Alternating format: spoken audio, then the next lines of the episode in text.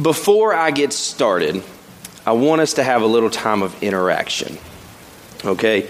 So, within the people that are next to you, I want you to answer two questions. Ask questions and then answer the two questions. Question number one How would you describe Jesus to someone who didn't know him? And question number two How would you describe the Jesus that you learned about as a child? Okay? So, how would you describe Jesus to someone who didn't know him? And how would you describe Jesus that you learned about as a child? I will give you a minute and a half. Go.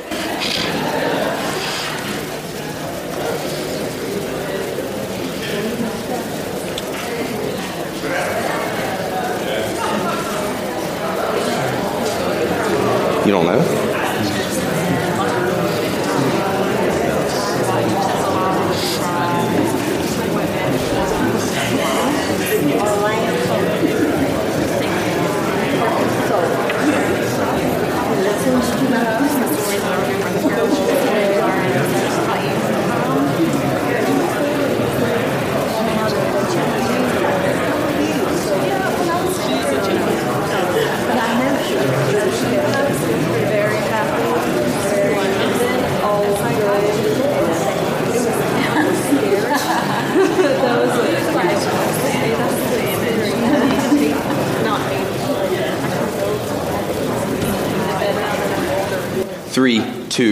One.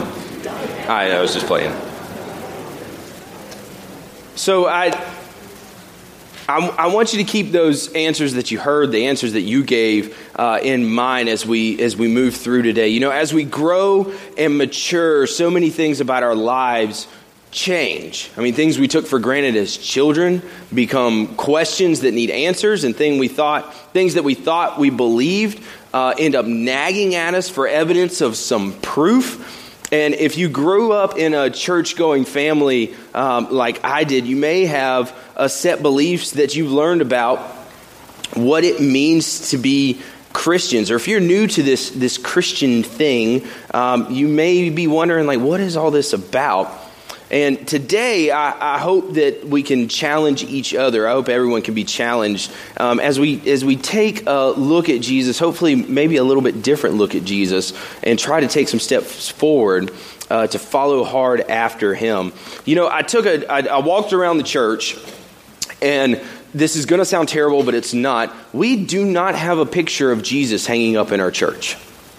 It's not a bad thing, okay? But I was looking for a picture of Jesus um, because most churches will have some kind of picture of Jesus hanging up. When I was at Claxton First United Methodist Church, um, an absolutely amazing church where I started my youth ministry career, there was actually the same picture of Jesus um, at the bottom of the stairwell, and then when you got to the top on the second floor, there was the same picture of Jesus. Um, it was a little bit creepy because it's like, "What's up, Jesus?" And then you go upstairs and it's like, "Oh, you're still here." Um, I mean, it was, it really was, it really was weird. Um, but that picture of Jesus, and you guys probably know, like, it's not exactly, you know, they're all like a little different, but they're all mostly the same. Those pictures of Jesus looks safe. He's usually European looking. He's usually docile, looks content. He's got blonde hair, blue eyes, and this weird, like, glowing face aura thing about him. Um, now, the truth is, is we don't know what Jesus specifically looked like, and artists throughout history have painted images of him, and then they've added in their own cultural and their own physical traits. Um, and in the same way that pictures on the wall can get Jesus wrong, sometimes Christians can get Jesus' teachings wrong. Uh, I oftentimes Jesus gets confused with like this super sweet angel or like this fun loving brother instead of like this radical, revolutionary leader of a movement that he was. I mean, in a world where justice is a relative term, where people's basic rights are being ignored, it's politically corrupt. Jesus spoke about a new kingdom where the last are first the lowly are lifted up, and the poor are blessed. I mean, this is really radical stuff. And I was actually just describing the world that Jesus was in when he was on earth, but it could easily be considered in what we're living in today. So, is Jesus' radical message still relevant today? You bet it is. We live in a world where racial tension, government mistrust are thick in the air. I mean, there are people in the Caribbean who are living on United States soil that have not had power since September 6th. And then there's people who see that stuff and they just have no idea what they could even do. And they just look on in horror at these things. So, what does this rebel Jesus have to say about people in those situations? Um, there was about three years ago, I had the high school guys over to our house. We were just hanging out, eating hot dogs and hamburgers, and more hot dogs and hamburgers because that's what you do with high school guys. Um, and we just we happened to have the news on, and there was video coverage of Chinese government officials going into people's houses who had a church in their home, was kicking them out, putting on the street, and then a wrecking ball was being put through their house. They were tearing down people's houses as they stood there and they watched because they proclaimed to be Christians. So, how does this rebel Jesus speak to issues of today? Now, I use these examples because if we're not careful, our faith can become stale and we can become uh, what's uh, kind of jokingly called the frozen chosen. You know, these Christians that think that the church is just a building where you go once a week or twice a week if you come on Wednesdays, and then you leave without a thought about living as a true disciple of Jesus Christ.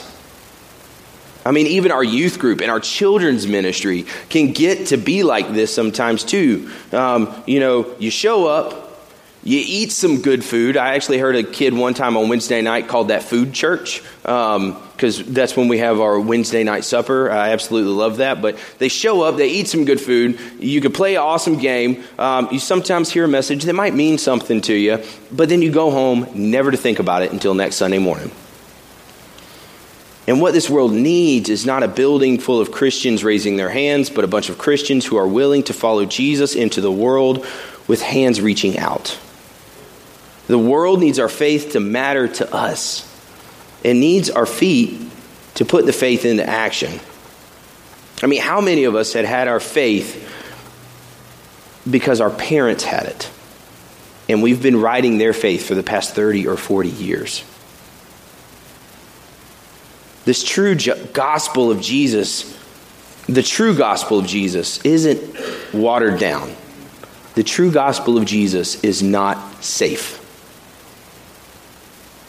I don't know if you knew this, but the first two years of Jesus' life, he lived in Egypt trying to escape a genocide that King Herod had started. So, if we really look at Jesus' message, it might seem a little threatening to us, and that's okay. Because remember, Jesus didn't come to start a religion, he came to start this countercultural revolution that we're invited to be a part of. So, what does it mean to follow Jesus? As Caroline just read earlier, uh, Jesus was praying in private and his disciples were with him, and he asked them a very important question. He says, Who do the crowds say I am? And they answer with some say John the Baptist, others say Elijah, and still others, are one of the prophets from long ago. And then Jesus asks the more poignant question Who do you say that I am? I took an in, introduction to the New Testament course when I was getting my undergrad, and um, my professor at the time said that that question is the question of the New Testament. Who do you say I am? Now, Jesus did not guarantee that his followers would have a trouble free life. He did teach them hard truths. He made no promises to them about easy living. And in Luke 9 23 and 24, Jesus said, Whoever wants to be my disciples must deny themselves and take up their cross daily and follow me. For whoever wants to save their life will lose it, but whoever loses their life for me will save it. And some were unwilling to pay this price. In Mark, we actually read about a rich young man who was eager to experience what this Jesus guy was offering.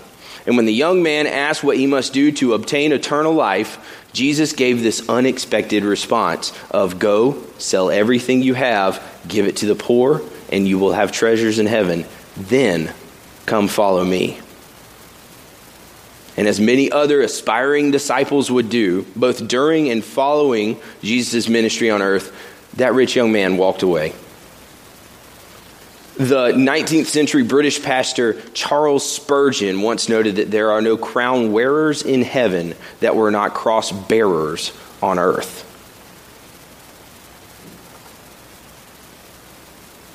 Jesus Christ does not give us a feel good message that will easily attract a crowd.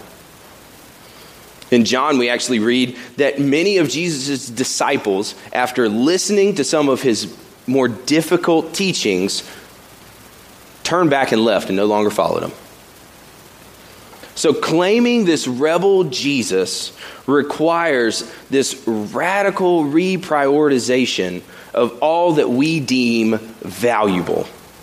So, in the case of the wealthy young man, the priorities to be reordered were money and possessions. But sometimes the demands can become even greater. In Luke chapter 14, verse 26, 6, it says, If anyone comes to me and does not hate father and mother, wife and children, brother and sister, yes, even their own life, such a person cannot be a disciple. Let me say this first. I preached on this, uh, or I did a lesson on this with my middle schoolers and high schoolers, and I immediately told them, please don't go home and tell your parents that you hate them because Jesus said to. Um, that's not that's not what I'm going for here we are also called to reprioritize our very relationships that we have. So Jesus doesn't want me to hate my wife, He doesn't want me to hate my kids. But we're called to reprioritize our relationships, and He makes it abundantly evident that my allegiance to Him as Lord must supersede all else and everyone else in my life that can be a very tough pill to swallow. So, Jesus is calling us into this revolutionary lifestyle, but what is a Christian lifestyle? And off the top of our heads, we might say a, a Christian is someone who goes to church regularly, prays sometimes, maybe participates in a class or a Bible study. But is that really the lifestyle that Jesus modeled for his followers? Is that all that we should be known for? You know, some people might say the Christian lifestyle is less about what we do and more about how we act. And sadly, for too many of us, the accurate description of how we act is judgmental and hypocritical. I was talking with um, someone not too long ago who says that they really enjoy the religion of Christianity but they have been burnt by a church in the past. And so they don't agree with the whole going to church part. I mean, is that what Jesus modeled for us?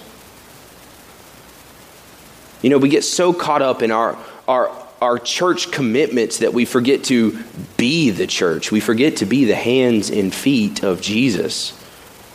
We've said yes to salvation and are safely hanging out with the saints until we get to go to heaven. We treat salvation like fire insurance. We've made our faith personal. We've made it private instead of outward and radical. But if faith is only about my salvation, if faith is only about my ticket to heaven, then we are getting it way wrong. Our priorities are out of whack, and we need some adjustment. Because, see, Jesus came to lift up the poor, to heal broken hearts, to proclaim freedom for captives, to be about justice and mercy. His salvation is not about our getting a one way ticket to heaven. We are saved from sin so that we might lead a life of discipleship, of mission, of walking with Jesus down the narrow road that he talks about in Matthew chapter 7, verse 14. Jesus was and still is constantly challenging his followers to serve the poor, to serve the oppressed, to serve the outcast. I know as a, as a youth pastor, parents always want what's best for their kids. And I remember there was one time whenever I was uh, um, visiting another church. And the youth pastor there that I was hanging out with had done some inner city outreach and had some kids come into the youth group then, and he had parents coming up to him and saying, Hey, these kids, I will say, need Jesus, but they don't need Jesus around my kids. I've seen that stuff happen. And Jesus is challenging us to serve the poor, to serve the oppressed, to serve the outcast. In Matthew chapter 7, he says that everyone who hears his words and actually puts them into practice are like wise men who build their house upon a rock and not sand. He says in Matthew chapter 5 that his followers are salt and the light of the earth, the thing that preserves and gives flavor, the thing that is a beacon to all. So, our task is to tell everyone here is the place where you could find justice and relief and mercy and hope and joy and freedom. We're called to shine our light and point to God. So, what does Christ's radical lifestyle look like? You know, even as, as, as people, we can merge our personal salvation with the social missionary gospel of Jesus to show the world around us what God might look like. You know, in, in the book of First John, it tells us that God is love. And whenever we show love to someone else, we show them what God looks like. How cool is that? How cool is that? That when we show love to someone else, it's not us showing them love, not just us showing them love, but it's showing them who God is and what God looks like. Following Jesus means making everything subject to God's authority in your life. It means that God has set you apart, has anointed you to proclaim a different kind of good news in the world. When the world preaches health, wealth, and prosperity, the gospel of Jesus preaches wholeness, riches and glory, and generosity. When the world preaches despair, disappointment, and distrust, the gospel of Jesus preaches hope, grace, and faith. A revolutionary lifestyle for you and a revolutionary lifestyle for me means putting our allegiance to God first before our allegiances to our country, to our wallets, to our culture. It means that we proclaim good news and we work for justice and mercy for the oppressed. The church is uh, the church of Jesus Christ is not simply a gathering of believers huddled together until they get to go to heaven, which is actually what the book of Second Thessalonians is like. Paul is writing to the people in Thessalonica saying, hey, go, actually go to work because people were selling all their possessions and sitting out in the streets waiting on Jesus to come back.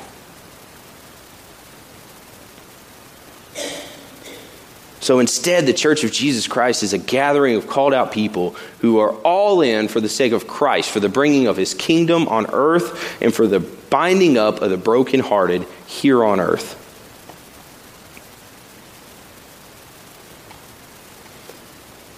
you know, it's always a good time to ask tough questions about ourselves, about our church. It's always a good time to ask tough questions about our youth group, about our children's ministry. Where have we accommodated our lives to worldly values instead of kingdom values? What are we modeling for other Christians? Challenging ourselves in this way is what the new birth in Jesus Christ is all about. Like we read in John chapter 3 when Jesus talks to Nicodemus about being born again. Being born again is like being transported from one kingdom, this kingdom of the worldly culture, to the kingdom of God's community. Yet we also have to give ourselves the same grace that Jesus extends to us. I don't know about you, but I am my own worst critic. We are all a work in progress. So at the time of our conversion, we basically say to Jesus, Listen, man, I'm all in, but I'm not perfect. And we must trust Jesus for our salvation. knowing that left to our own devices and our own resources, we're never, we will never be good enough to have earned that salvation by ourselves. But our righteousness, our righteousness is not our own. Our righteousness is in Christ and through what Jesus did for us in his death on the cross and resurrection.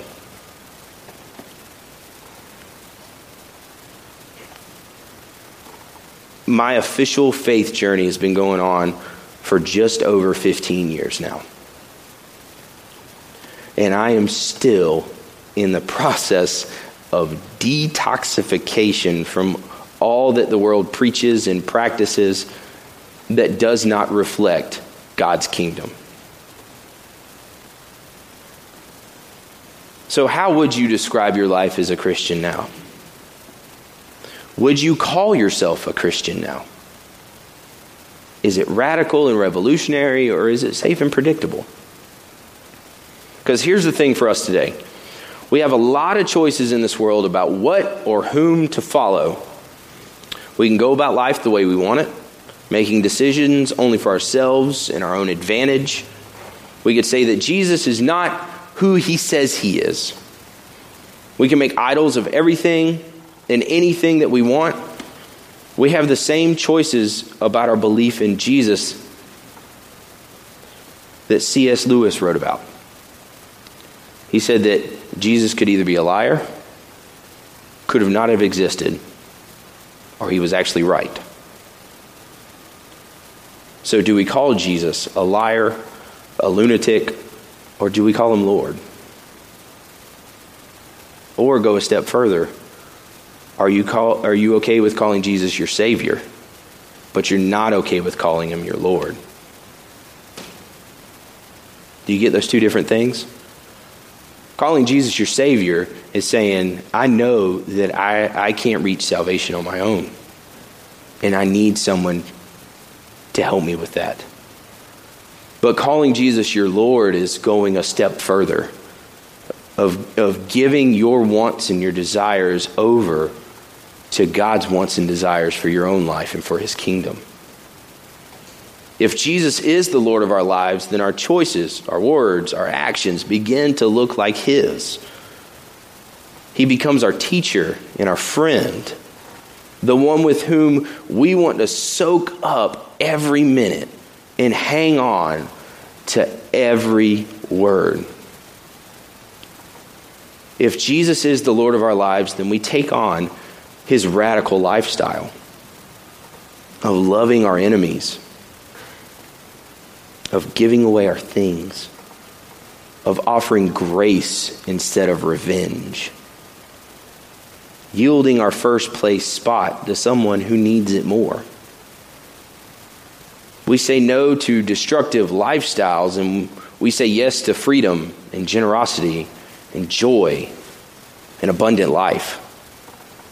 We say no to injustice, oppression, and despair, and we say yes to justice for all, release for captives, and hope against hope.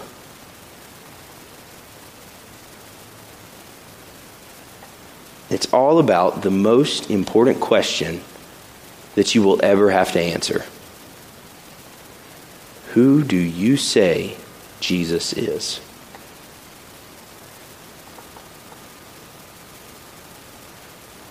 And that's where we are with this rebel Jesus.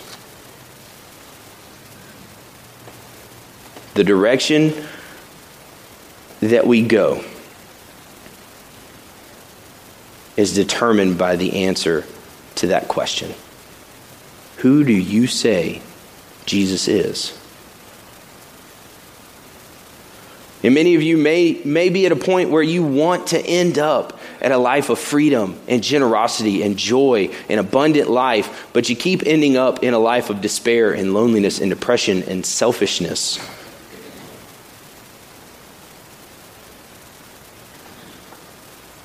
But Jesus offers grace to all.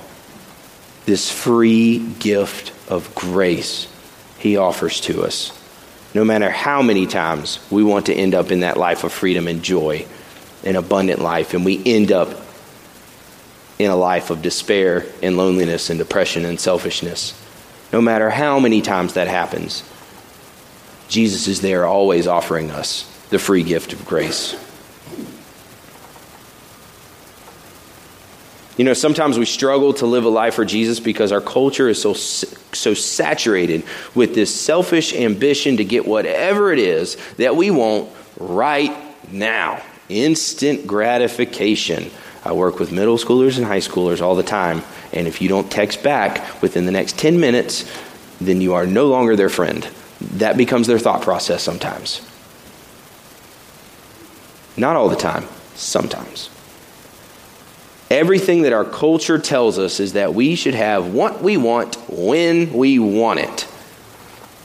And Jesus be- doesn't become a factor in our decisions. He's just someone that we talk about on Sunday mornings. We come up with excuses about why we can't do the teachings of Jesus right now. You know, in the book of Luke, uh, Jesus actually told a parable about that exact same thing. He talked about a person who wanted to throw this huge dinner party. So he sent his servants out, all right, to go uh, and get his friends and invite them to the party. And when they get to his friends, the first one tells them that he just bought land and has to go check it out. The second just bought five teams of oxen and has to go test drive them. And the third says that he is still on his honeymoon. Notice that they give the same excuses that we give. We can't follow Jesus because our possessions, our jobs, or our relationships. You know, you read that and you start asking who buys land and doesn't look at it first? Who buys five teams of oxen and doesn't test drive it first? Who buys a car and doesn't test drive it first? Do you put your relationships before God? Putting these things first relegates Jesus to this lower status in our life. And we're supposed to live this revolutionary lifestyle for Jesus. But there is one thing that I know for sure that is that all of us will have to answer the question daily Who do you say that Jesus is? Who do you say that Jesus is? Let's pray. Heavenly Father, we ask that we would remember to answer the question who do you who do we say that you are we pray that it would it would always be on the front of our minds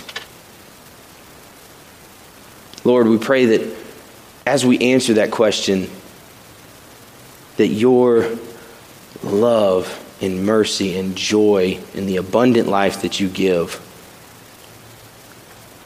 would change who we are so that we become more like you. Lord, help us to have the courage to answer that question each and every single day. In your name we pray. Amen.